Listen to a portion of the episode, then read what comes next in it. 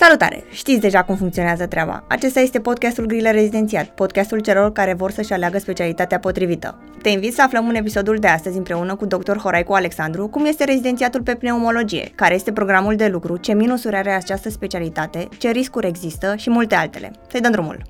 Bună, Andu, mă bucur să te revăd și îți mulțumim că ne-ai acceptat invitația să vii să ne povestești despre ceva ce te pasionează. Salut!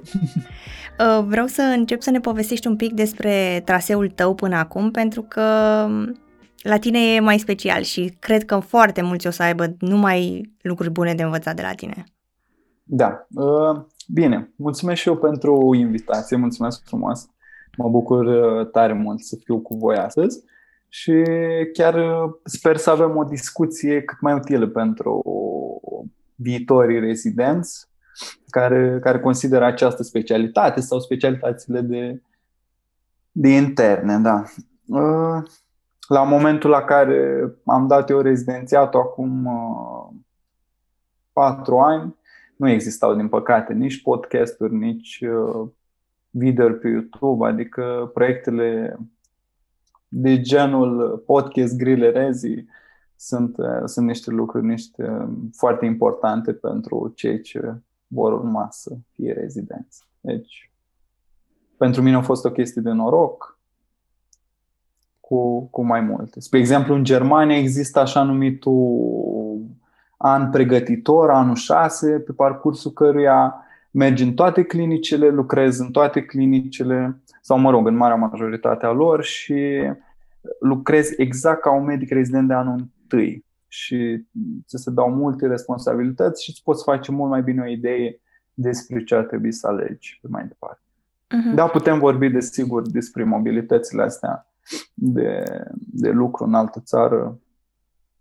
Cum te-ai pregătit tu pentru rezi și dacă a cântărit punctajul obținut în alegerea ta de la rezi? Știam că o să aleg nefrologia, pentru că am început cu nefrologia. Și am avut ceva emoții, pentru că au mai rămas, cred că, vreo 3 locuri sau 4 locuri după mine. Dar cred că vis-a-vis de punctaj, o discuție mai amplă. Povestea un fost rector de la Facultatea de Medicină din Iași, eu fiind din Iași, așa, că ar trebui introdus la calculul punctajului la rezidenția și alte lucruri, adică o activitate extracurriculară în timpul facultății, burse, granturi, stagii în străinătate sau alte lucruri pe care le-ai făcut ca student. Într-adevăr, examenul de rezidențiat evaluează puterea de muncă a unui viitor medic și răspunsul la stres, da, e foarte corect, dar mai sunt și alte skill-uri ce trebuie să contezi. Pentru mine, am avut o notă medie de 700 dar am reușit să iau. Nefrologia nu se ia chiar cu note exorbitante. Da. Și cum te-ai dat seama că nu vrei să continui cu nefro și că te pasionează mai mult pneumă? Am făcut cam 8 luni de nefrologie. Am ales nefrologia pentru că este un centru foarte bun în Iași, bine pus la punct, un centru de transplant renal cu rezultate foarte bune și plus prietena mea lucra ca medic rezident pe nefro la acel moment cu coordonatorul din acea clinică și am ales specialitatea asta, însă din păcate, deși am învățat foarte multe elemente de medicină internă, am plecat cu un bagaj de cunoștințe de parte de urgențe de interne, foarte bine pus la punct, mediul de lucru era unul nepotrivit pentru mine, cel puțin, și ocupa destul de mult timp, 4-5 gărzi de noapte în care era destul de mult de făcut și cu care nu prea mă împăcam, din păcate. Și încă mai sunt multe clinici în care există un mediu ostil, din păcate, în ciuda performanței pe care o fac. Și cam asta a fost. Ne poți spune un pic despre care este procedura de schimbare a unei specialități? Sigur. Dacă tu tot ai trecut prin acest. În primul rând, cred că asta face parte și din Adică e și un mesaj pe care vreau să-l transmit, și anume toți rezidenții trebuie să aibă curaj să ajungă în locul în care cred că le este bine. Adică dacă consider că trebuie să schimbe modulul, trebuie să schimbe coordonatorul, îndrumătorul sau chiar specialitatea, să nu ezite să o facă, pentru că trebuie să ajungem în punctul, fiecare să ajungem în punctul în care ne putem dezvolta cât mai bine și putem ajuta cât mai bine prin medicină. În sensul ăsta, având media de ajuns de mare pentru a schimba pe ce voiam, și anume pneumo, am schimbat pe pneumo. Și de ce am schimbat? Pentru că în timpul facultății am avut un alt mentor, un profesor de la pneumologie. Și asta o contat cel mai mult, pentru că am vrut să merg undeva unde să pot să învăț. Și bineînțeles știam că la pneumologie ritmul este ceva mai lejer. Cum ai procedat tu să-ți schimbi specialitatea? Deși știu că se poate schimba și prin, dacă ai media de ajuns de mare, țin minte că la acel moment am ales să dau rezidențiatul, pentru că și prietena mea, fiind în an mai mare, trebuia să dea din nou rezidențiatul și am făcut o echipă bună și am ales amândoi pneumologia. Da. Se poate schimba, din câte știu, rezidențiatul de pe o specialitate chirurgicală oricând pe una medicală, iar de pe una medicală, tot pe una medicală, se găsesc tot felul de specii legate de sănătate, din câte știu, dar decizia mai grea este să vrei să schimbi și să fii sigur că o schimbare o să-ți aducă. Pe lângă mentorul acela pe care zici că l-ai avut din facultate, au fost și alte indicii care te-au îndreptat către pneumologie, să ți-o alegi ca și specialitate? Din păcate, fiind după un prim an destul de bulversant, așa, eram cu gândul doar să plec în altă țară și mi-am zis că să încerc să fiu într-un loc unde pot să mă dezvolt cât timp o să-mi aduc toate actele în regulă și să reușesc să plec și să fac alte stagii și să văd ce se întâmplă și în alte locuri. Dar nu pot să zic că n-au contat odată faptul că în pneumologie, cel puțin în clinica din Iași, se respectă programul de gărzi, și anume o gardă, 18-19 ore de gardă, cred că așa scrie legal, ca obligația rezidentului, și lucrul ăsta o conta destul de mult pentru că nu prea mă înțelegeam cu nopțile în gardă. Poate de multe ori nici nu reușești să acumulezi informații, ci doar să oboseală. Cam asta ce implică o gardă pe pneumo? O gardă în pneumologie este, înainte de era COVID, era mult mai plăcută, și anume veneau tot felul de pacienți cu patologii conexe și nu numai pneumologii și related până la urmă vis-a-vis de pneumologie, cu exacerbări de astm, cu BPOC, cu bronhopneumopatie la fel exacerbate, diferite infecții, tot felul de cazuri pe care le întâlnim de zi cu zi. Din păcate, acum gărzile, spitalul fiind exclusiv COVID, vedem numai pacienți cu patologii COVID. Cum a fost primul an de rezi pe pneumo pentru tine? Primul an de rezi, da, o experiență chiar plăcută, mi-aduc aminte. La început eram căzut din pom, venit după o vacanță petrecută în luna decembrie după rezidențiat. Și îmi doream în același timp să pot pune umărul și erau destul de multe informații și, într-adevăr, trebuie să-ți alegi, să-ți acorzi răbdare și să ai destul timp în care vei avea timp să înveți. Ce vreau să zic cu lucrul ăsta? Că cel mai important este să-ți găsești un mentor, fiind el poate un rezident mai mare, un specialist sau îndrumătorul tău direct de rezidențiat, pentru că e unul dintre cele mai importante lucruri și putem discuta mai pe larg despre asta. Cam cum arată o zi din viața unui rezident? Cam care e programul de lucru?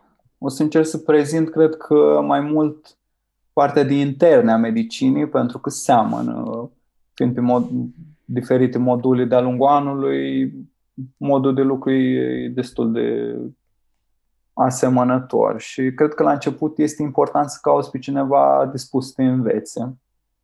Ăsta e cel mai important lucru și contează să ai pe cine întreba și la cine să înveți. Contează definitoriu și ziua de lucru depinde, bineînțeles, de medicul senior cu care lucrezi. El poate să aibă pacienți internați pe saloane, poate să aibă internări de zi și parte de ambulatoriu și să fie o întreagă harababură dacă lucrurile astea sunt trepătunți și nu-s bine organizate. Și tu chiar să nu înțelegi, să pierzi exact esența, să vezi care e problema pacientului și cum îl poți ajuta. Așadar, ochii mari spre alegerea îndrumătorului sau unui mentor. Asta a fost cel mai important lucru. Și viața unui rezident constă așa, per se, să vezi pacienții dimineața, consulturi, parte de tot ce înseamnă o foaie de observații, cereri, ce trebuie să înveți să le faci, pentru că funcționează în funcție de fiecare spital, diferă și programul cu care lucrez și în care scrii toate lucrurile astea. Da. Sunt lucruri pe care le înveți, dar contează mult mai mult cu cine lucrezi și dacă este ordonat, ca să te ordonezi și pe tine. Ce ne poți spune despre salariu și spor? Salariul, din câte știu, este unul dintre cele mai mari din medicină, sporul fiind de 65%, dar în același timp cred că nu mai câștigă niciun rezident de anul întâi sub 35.000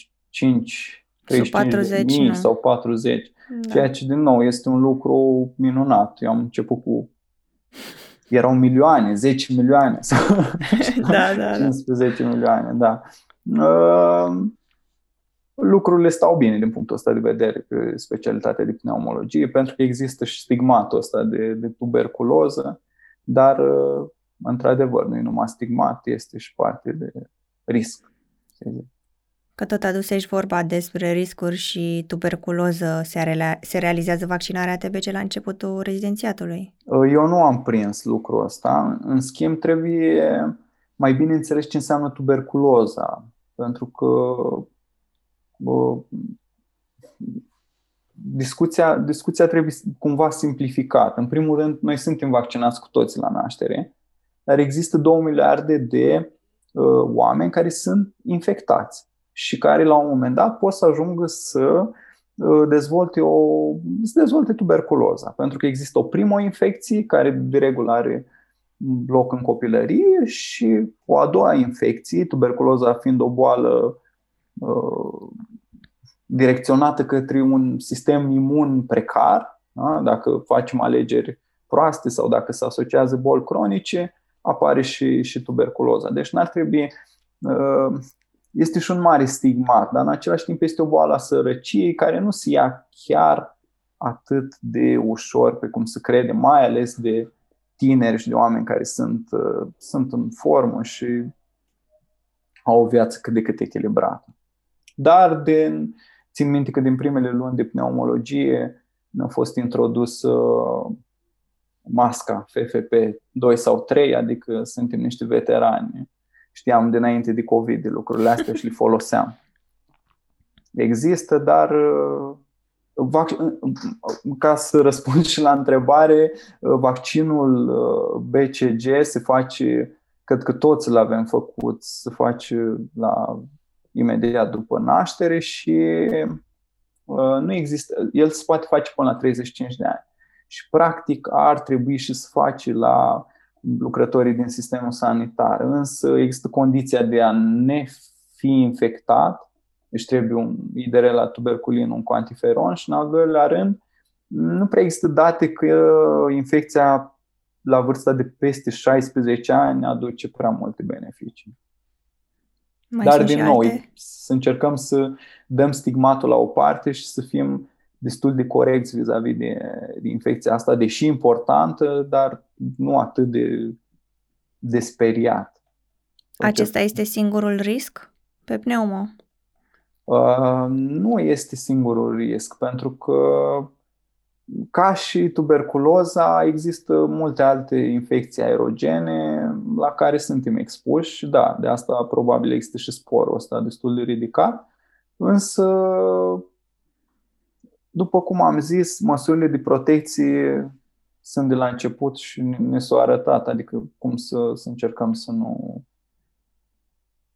nu ne expunem prea mult. Spre exemplu, vis-a-vis de tuberculoză, în cele mai multe orașe, sper să nu greșesc, dar în Iași cel puțin, există clinici separate de tuberculoză sau de tuberculoză multidrug resistant. Uh-huh. Adică rezidentul poate să ajungă acolo să facă un modul de câteva luni, zonă în care nu se întâmplă, adică contactul este mai bine stabilit, adică nu intri la pacient, nu stai foarte mult, încerci să fii cât mai eficient și, bineînțeles, cu măsuri de protecție în plus.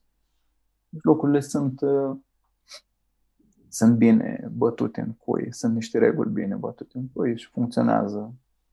Cât de solicitantă ți se pare specialitatea de pneumo în comparație cu alte specialități și dacă îți permite să ai și ceva timp pentru tine?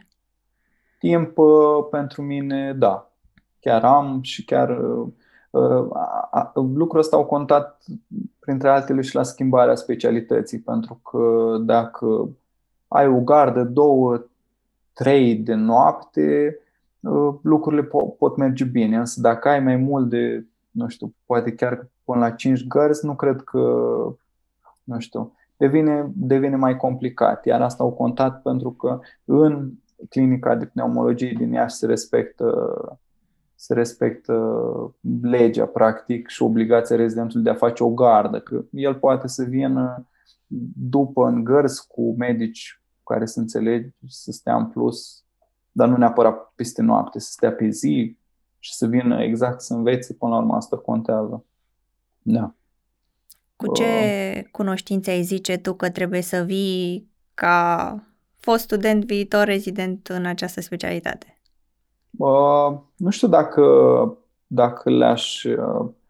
le-aș încadra la cunoștințe anterioare. Cred că mai important este deschiderea pe care o are fiecare rezident, și asta e valabil pentru orice specialitate, deschiderea spre a învăța. Pentru că dacă ai învățat și ai acoperit cea mai mare parte din materie și ai luat chiar și o notă bună, excelent, dar din păcate nu sunt atât de multe vârfuri care iau note bune și au făcut treaba și așa mai departe. Lucrurile astea pot să... Na, în marea cohortă există și oameni care au învățat doar anumite lucruri. Și cred că cel mai important este adică să-și păstreze toți rezidenții curajul și încrederea că, spre exemplu, eu cunosc medici seniori care fac performanță la momentul actual și care în facultate erau nu atât de înzestrați, să zic. Mm-hmm. Mai important decât orice ar fi ca fiecare rezident să aibă încredere și să muncească, pentru că poate să acumuleze și să fie foarte bun fără să fi fost excepțional în studenție. Am înțeles. Ca și proceduri invazive, ce ești învățat să faci pe parcursul rezidențiatului și cam ce ar trebui tu să știi să faci după ce termini? Sunt cam 3, 4, sunt câteva ramuri în pneumologie. Odată partea de ventilație non-invazivă care vine cu somnologia, partea de intervențională care se împarte și ea în bronhologie și parte de toracoscopie medicală. Odată mai este partea de ASP și BPOC și în fiecare dintre subspecialitățile astea există medici, chiar și la noi, care fac aproape numai pacienți cu patologia sau din sfera aceea.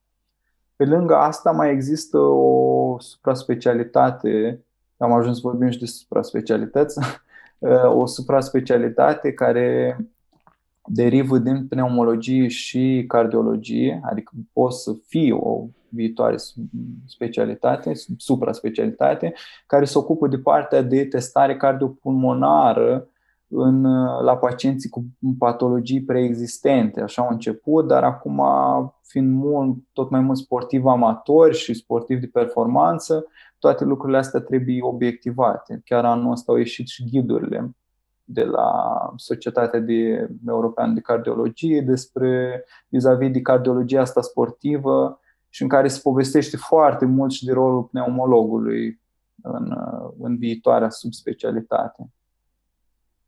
Deci sunt foarte multe ramuri și pe lângă toate astea mai există și partea de competențe, că de la asta am plecat.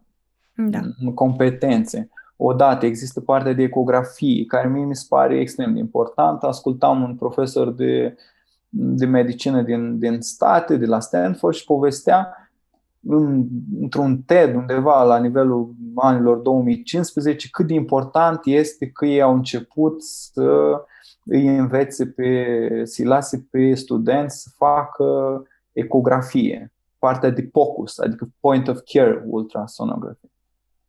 Și cum a devenit, adică de foarte mulți ani, de când s-a inventat stetoscopul, nu a mai apărut nimic în plus. Însă ecografia asta oferă extrem de multe detalii în plus și o să facă, din punctul meu de vedere, o să facă diferența între un medic competent și bun, excelent, și un medic mai puțin orientat sau eu știu. Asta e partea de ecografie, care contează foarte mult. După există parte de intervențională, bronhoscopie și toracoscopie. Eu am avut norocul să pot să fac o mare parte, adică să fac un stagiu destul de amplu de bronhoscopie și după să reușesc să merg și cu o bursă. Aici bronhoscopia se împarte la fel, în două, într-o parte diagnostică de la orice simple infecții care nu pot fi detectate altfel, până la cancerul bronhopulmonar, care poate fi chiar și tratat. Într-un centru din Brescia, unde am reușit eu să ajung, se tratau de prin anii 80 cu laser sau cu crioterapie tumorile endobronșice care se pretau la tratamentul ăsta. Deci există o largă parte intervențională despre care, din păcate, studenții nu prea știu. Și mă bucur că am reușit să povestim și despre asta. Și mai este și toracoscopia, exact partea chirurgicală de toracoscopie, însă pneumologii se ocupă de partea de diagnostic, adică exact pașii de abord toracoscopic, însă nu scoți plămânul sau ci încerci să faci doar un diagnostic al pleu, al maladiilor pleurale și așa mai departe. Deci să înțeleg că aceste competențe practic poți să le faci și în timpul rezidențiatului. Nu trebuie să aștepți să fi dat examenul de specialist și după aia să le faci, ca să poți să te folosești de ele. Din păcate, din ce știu la noi în țară, tu poți să le faci, dar nu înseamnă că sunt recunoscute. Deci trebuie să faci ca medic specialist, să mergi la București să faci competența de fibro, de ventilație non-invazivă și așa mai departe. Însă ecografia, care la momentul ăsta este foarte accesibilă, un ecograf portabil costă undeva la $1.800, prețul a scăzut de acum 5 ani de la 10.000, adică pentru medic specialist care vrea să-și deschidă un cabinet sau eu știu, e o investiție mai mult decât minunată. Și cu sonda aceea poți vedea și parte de cardiac și parte de pleural și parte de abdominal, adică poți să acoperi mai multe situații din sfera de interne. Pentru că, ca în orice gardă, de multe ori poate să fie și un ping-pong de asta de a trimite pacientul de la cardio la pneumo, și cu cât ai mai multe informații, ajunge pacientul ăla exact unde trebuie. Pentru că, după cum bine știm, dispneea poate să fie de cauză pneumologică sau cardiacă. Și de multe ori, din păcate, poate să ajungă pacienți cu infarct, cu un BPOC mai vechi, asistentul vede că el avea o boală pulmonară și îl duce la pneumo. Și cu cât medicul este mai bine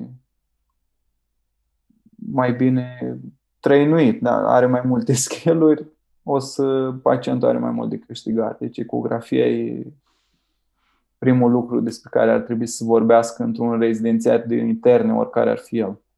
Cu ce patologii te întâlnești cel mai frecvent în rezidențiat? Sau, mă rog, pe clinica de pneumologie? Înainte să fie clinică COVID, cele mai întâlnite erau, bineînțeles, astmul, BPOC-ul și diferite de infecții ce pot exacerba patologiile pe care le-am reamintit sau care pot veni de sine stătătoare, infecții destul de serioase. Și nu în ultimul rând, cred că cancerul pulmonar, care pune tot mai multe probleme, dar unde de ceva timp sărurile de platină, care aveau un răspuns destul de precar și multe efecte adverse, au fost înlocuite cu imunoterapia și mai ales la pacienții care au o genă PD-1 și expresia genii astea într-un procent cât mai mare, la pacienți cu stadiu 4 de boală, adică destul de cel mai grav, ajung să aibă speranțe de viață de ani, lucru care nu se întâmpla până acum, ceea ce e un răspuns excelent. Și medicina oncologică, partea de medicină, de pneumologie oncologică, ajunge să fie mult mai bine văzută și tratată. Ce posibilități de practică sau stagii în străinătate există pe pneumo? Posibilități de, încă o dată, dacă poți să repeți. De practică sau stagii în străinătate? În regulă. Cred că am ajuns la partea cea mai importantă a discuției după mine.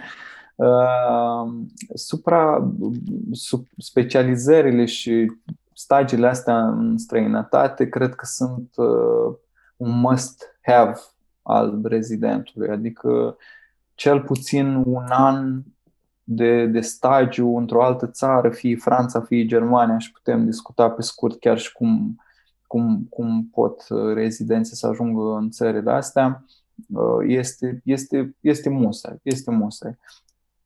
De asta vorbeam anterior de importanța mentoratului, pentru că toți medicii seniori au habar de diverse oportunități. Există oricum, poți intra ca rezident, spre exemplu, la noi, pe Societatea Europeană Respiratorii, pe RS, și vezi acolo short fellowships, long fellowships și așa mai departe. Dar dacă nu te îndrumă cineva să scrii un grant, despre o tehnică anume, e destul de greu să accesezi toate lucrurile astea. Am avut șansa să am un mentor despre care v-am spus mai devreme, profesorul Mihăiescu de la pneumologie, și care ne-a îndrumat pe mine și pe toți rezidenții să facem, și pe cei care au avut și un feedback i-a ajutat până în momentul în care chiar au ajuns. Și am ajuns într-o clinică de top pe patologii pleurală și intervențională în Italia, și am avut câteva luni în care am învățat extrem de mult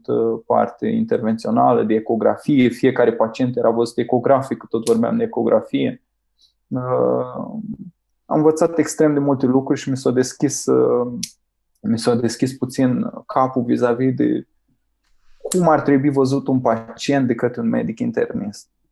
Da, e foarte important, și mesajul ar fi să căutați mentori, oameni cu care puteți discuta, care să vă poată îndruma, că altfel e ca un copil de la țară care, săracul, vede numai o căpiță de fân și 3 găini. Nu are de unde să facă performanță. Sau există și locuri în care se poate face performanță, dar așa e mult mai simplu să aduci în valoare cât de repede. Uh-huh. Ai zis că putem să vorbim un pic și despre care este procedura de plecat, că sunt interesați spre cu siguranță. Exemplu, sigur. Spre exemplu, eu acum am fost în Germania, sunt la Freiburg. Pentru Germania e ceva mai complicat traseul, odată că trebuie să ai un certificat de limbă B2 și a doua oară trebuie să ai un curs de germană medicală, lucruri pe care le fac și eu acum. Însă nu e un capăt de lume, durează ceva mai mult, dar sistemul medical german este, o să începem cu lucru clasic, e mai bine plătit, dar în aceeași măsură e și ceva mai bine organizat față de cel francez, dar cu minime diferențe. În Franța, din punctul meu de vedere, dacă cineva nu are un traseu predefinit în cap, în Franța e cel mai ușor de ajuns, e nevoie de un certificat de limbă, de noțiuni de limbă medii, nu e nevoie de certificat, adică ceva undeva la B1 și se poate ajunge cam pe orice sau pe cel mai multe specialități. Și depinde de tine sau trebuie să cauți o firmă de recrutare? Pentru Germania există varianta cu firma de recrutare, însă există și o prezență foarte mare pe grupurile de medici germani, medici români în Germania sau în Austria, și dacă ai dispoziția necesară să cauți, găsești toate informațiile și te ajută foarte mult cei de acolo. Iar în Franța, la fel, există un grup. Nu este nevoie de o firmă de intermediere atât de mult, pentru că de regulă poți afla de la rezidenți mai mari, de la colegi, unde sunt diferite locuri libere. Și la început, oricum vei începe sau te va primi un spital comunal dintr-un oraș mai mic, unde lucrurile se întâmplă mai lent și vei avea timp să înveți. Și cu siguranță o să înveți foarte multe lucruri care te vor ajuta în cariera ta de medic și, bineînțeles, dacă o să te întorci înapoi, și de preferat este să ne aducem și noi oarecare aport și în țară, o să reușim să ridicăm și aici cât mai mult nivel. Plecarea asta implică stoparea rezidențiatului? Da, există două variante. Odată în momentul în care știi sigur pentru cât timp vei pleca și trimiți mail, îți organizezi tot periplul ăsta profesional și îți întrerupi rezidențiatul pentru un stagiu în străinătate, sau există varianta în care îți poți întrerupe rezidențiatul pentru motive personale, urmând ca după să-ți recunoști ce ai făcut, ceea ce e mai simplu. Adică există, din ce știu, cred că scrie că 2 ani poți întrerupe pentru stagii în străinătate, 2 ani poți întrerupe pe motive personale. Am colegi care au stat mai mult și cu siguranță poți să stai mai mult. Adică de asta suntem în Uniunea Europeană. Nu trebuie să ne oprească nimic dacă avem un anumit plan. Cât de greu e pentru un rezident care nu știe absolut deloc germană sau franceză să plece cu așa ceva? Cam în cât timp ar învăța limba? Eu am făcut un exemplu foarte bun, pot să vă dau, pentru că exact așa mi s-a întâmplat și mie. Am făcut franceză întâi, adică am făcut franceză în școală și după am început germana undeva prin rezidențiat. Tot era un plan pe care îl aveam de mult timp, tot am zis că încep, dar din momentul când chiar m-am apucat, tot durat un an să ajung până la nivelul B2, plus mai e nevoie de cursul ăsta de germană medicală, care în funcție de la land poate dura ori o lună plus examen, ori vreo 2-3 luni. După cum am zis, de la land la land. Sunt 3 landuri, dacă nu greșesc, în care încă se mai poate da B2 Telc, sau nu, Telc Medicin se cheamă, e cumva un B2C1 și ceva mai ușor decât examenul care se dă la Colegiul Medicilor din fiecare land. Dar informațiile astea trebuie ca rezidentul să zic, păi vreau să plec în Germania. Intră pe Facebook, pe grupul de români în Germania și toate informațiile astea sunt destul de ușor de accesat. Ai zis că ai plecat cu o bursă, ne poți spune mai multe despre asta? Da, am avut norocul să am un mentor despre care v-am povestit și am ajuns în Italia, în Brescia, într-un centru cunoscut destul de important în sfera patologiei oncologice din pneumo, în care am stat în 2 luni, am învățat atât de multe lucruri, pornind de la faptul cum vedeau ei pacientul. Asta cred că a fost cel mai important. Fiecare pacient era, anamneza era făcută și toată povestea pacientului era ascultată în același moment în care făceai și ecografie și îți dădeai seama, corelai partea radiologică sau computer tomografic cu cea ecografică, pentru că ușor, ușor ecografia o să fie un must-have, după cum am tot povestit. Da. Și ce mesaj vreau să întipăresc pentru tinerii rezidenți este că trebuie să căutați în toate scorburile cât mai adânc oportunitățile astea de cercetare, granturi, burse de mobilitate. Spre exemplu, la mine a fost un grant al Union of Cancer Control de la Geneva, în care a trebuit să scriu împreună cu colega mea, să scriem despre o tehnică. Tehnica a fost de biopsie toracică ghidată ecografic. Toate lucrurile astea nu am fi reușit să le scriem noi dacă nu ne orienta profesorul cu care am lucrat. Asta o conta cel mai mult. Chiar dacă am completat împreună cu diferite date, tot am trimis la centrul ăsta, la UICC, ne-a trimis înapoi că ar trebui să mai modificăm și așa mai departe. Și a fost definitoriu rolul mentorului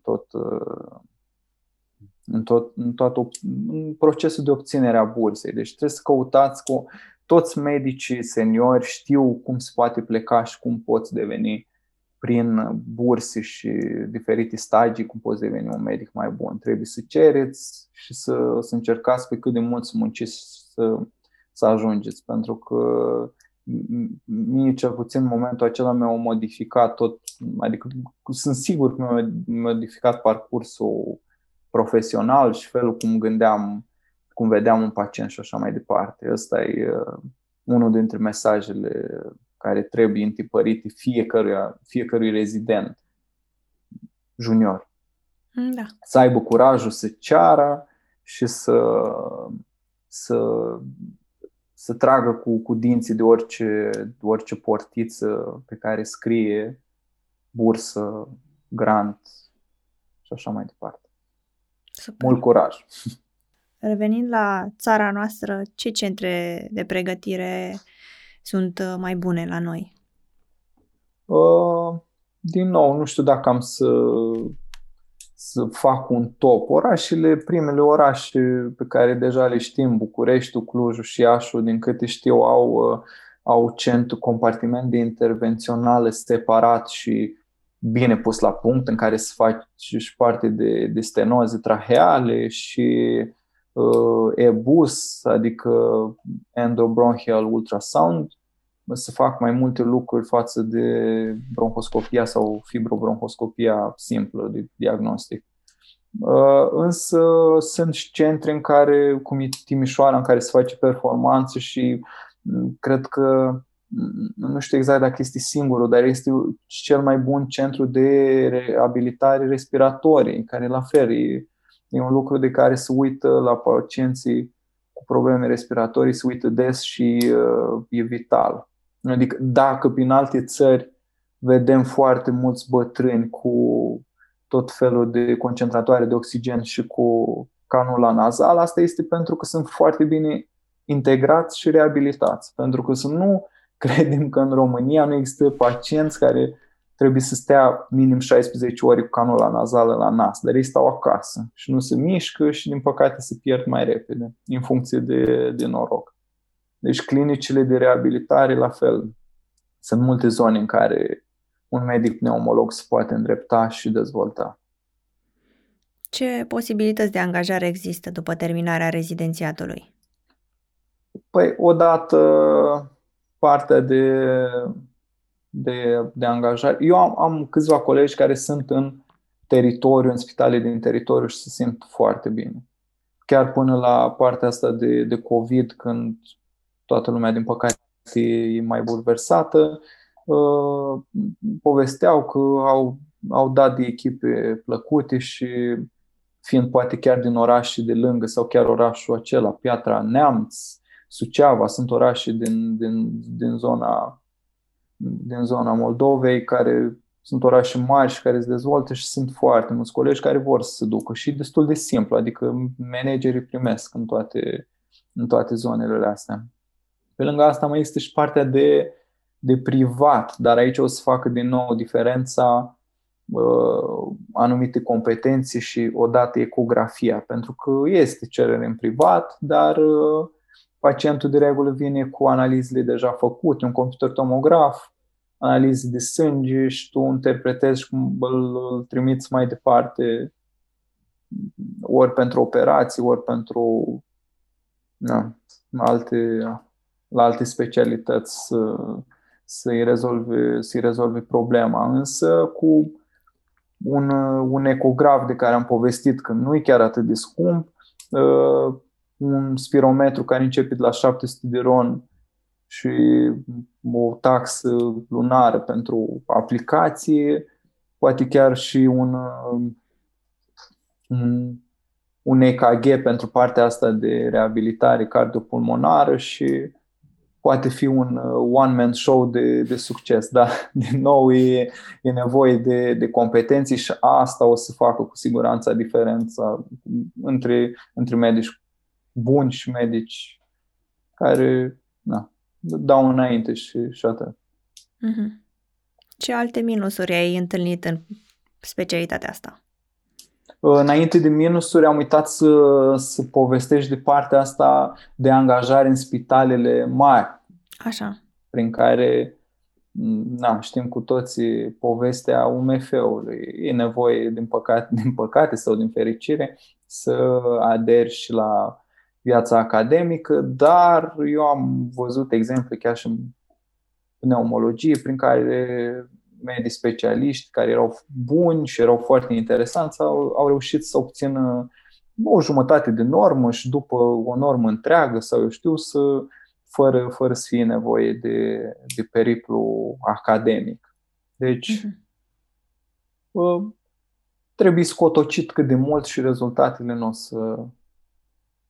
o să întârzi să apară. Cred că întrebarea, să continuăm cu partea de întrebare de minusuri.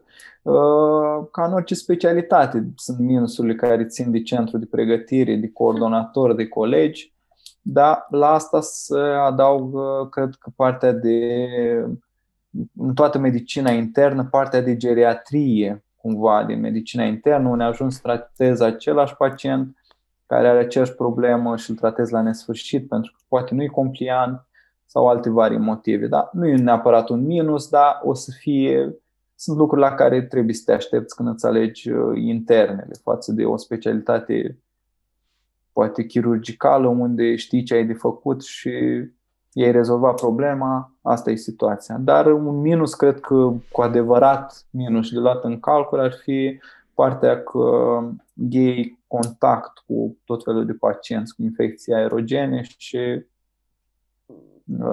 e un risc, dar pentru care primești un spor mai ridicat, dar și protecție. Mulți dintre rezidenți sunt cei care o să intre de la 1 ianuarie, sunt îngrijorați cam care a fost impactul COVID pentru rezidenți anul acesta și care va fi și de acum încolo. Cam cât de mult ai fost tu implicat în această perioadă?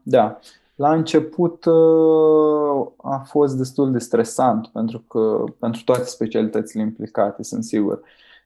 Pentru că am făcut ture de triaj, nu știam exact, eram echipați până cu combinezonul acela, așa, pregătiți de mers pe lună și nu știam cât de ampli e problema, de fapt. Și rezidenții făceau toată partea asta de triaj a pacienților. Da, din experiența clinicilor din Iași, la boli infecțioase, rezidenții de boli infecțioase și unii de ATI care au lucrat în boli infecțioase au avut cea mai multă treabă, iar din momentul când și clinica de pneumologie a devenit spital suport și mai sunt și alte clinici care sunt spitale suport, vă povestesc cum se desfășoară o zi. Se fac ture un rezident și un medic senior, câte 5 ore pe zi, 5-6 ore pe zi, îmbrăcați cu combinezonul, consultați toți pacienții și după discutați ce decizii să iau. Dar de menționat este că se fac ture, adică nu lucrez în continuu. Mai ai ceva zile libere și așa mai departe. Adică încă sunt foarte mulți pacienți, dar este un ritm cât de cât. Adică încearcă și coordonatorii să facă în așa fel încât, fiind mai mulți rezidenți, să existe ture. Și în momentul în care termină niște rezidenți un modul, vin, adică totul e ciclic. Ajung fiecare, toți să lucreze. Și din punctul ăsta de vedere, cred că e important de menționat că rezidenții de an mic nu fac ture COVID. Sunt în secțiile exterioare, unde sunt pacienții cronici cu cancere, cu diferite infecții, cu poate alte secții de TB, adică nu fac din anul 1, chiar că cred că nici în anul 2 nu fac ture de COVID. Mm-hmm. Păi, ca să nu te mai ținem mult, o ultimă întrebare aș avea: ce sfaturi ai avea pentru viitorii medici rezidenți? De departe, cred că cel mai important sfat este să deschidă ochii și să caute persoane, mentori, dispuse să le împărtășească informații. Asta nu există, derivă din vechiul medicina se fură, dar trebuie să aibă și cine să-ți dea ce se fură. Adică, da. Un alt sfat ar fi, un alt hint, așa, nu cred că sunt chiar în măsură să dau sfaturi, să aibă curajul să ceară, să fie învățați și chiar dacă nu sunt în locul, dacă sunt în locul în care nu consideră că se pot dezvolta, să-l caute, să schimbe modulul, să schimbe îndrumătorul, să schimbe chiar și specialitatea. Și un al treilea punct ar fi să participe la cât mai multe stagii și activități conexe. Adică, cum am zis, un an în altă țară, într-un centru de pregătire din altă țară, workshop-uri de tot felul, după cum am zis, pentru mine workshop-urile de ecografie, există pe RS cursuri plătite sau gratuite în care poți învăța ecografie toracică și asta o să facă cu siguranță diferența între medici interniști buni din viitor și cei mai puțin buni. Înțeles. Păi am ajuns la final și vrem să îți mulțumim încă o dată că ne-ai acceptat invitația și că ți-ai luat din timpul tău, mai ales că ești pe un alt fus orar și ne cerem scuze dacă te-am ținut din treabă. O plăcere să pot să cred că o să ajut să îndrum niște rezidenți. Păi mulțumim. Deci, o plăcere, cu mare drag. Mulțumim și poate pe viitor o să fii dispus și pentru alte proiecte. Cu siguranță, de ce nu? Bine, pa, pa! Bine, seară bună! Seară bună!